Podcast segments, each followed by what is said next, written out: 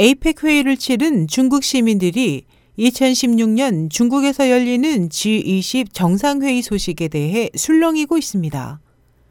중국 관영 신화망은 시진핑 중국 국가주석이 15일 호주 브리스번에서 열린 G20 정상회의에서 중국이 다가올 2016년 G20 정상회의의 주최국임을 선언했다고 보도했습니다.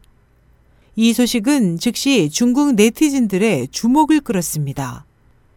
중국에서 회의를 열어야 시민들이 맑은 하늘을 볼 수 있지.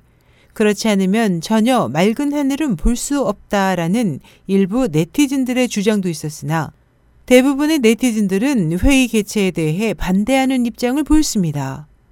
베이징 시민 예징환 씨는 나는 중국에서 열리는 어떠한 회의라도 모두 반대한다. 그것은 회의 준비 과정에서 시민들이 온갖 불편을 감당해야 하고 물자도 낭비되기 때문이다라고 말했습니다. 베이징 당국은 이번 에이펙 회의를 개최하기 위해 10월부터 베이징에 있는 청원자들을 대량으로 추방했고 베이징의 일부 반체제 인사들의 자유를 제한했으며 학교 휴업, 회사 휴가, 차량 이부제, 인근 공장 조업 정지, 심지어 장례식장 운영까지도 일시 정지시켰습니다. 후베이 시민 우리지안 씨는 베이징의 청원자들을 수색하는 과정에서 그들의 소지품 등을 강제로 빼앗고 혹독하게 구타했으며 추방했다. 이것은 모두 강도직과 같고 국민을 못살게 구는 행위이다.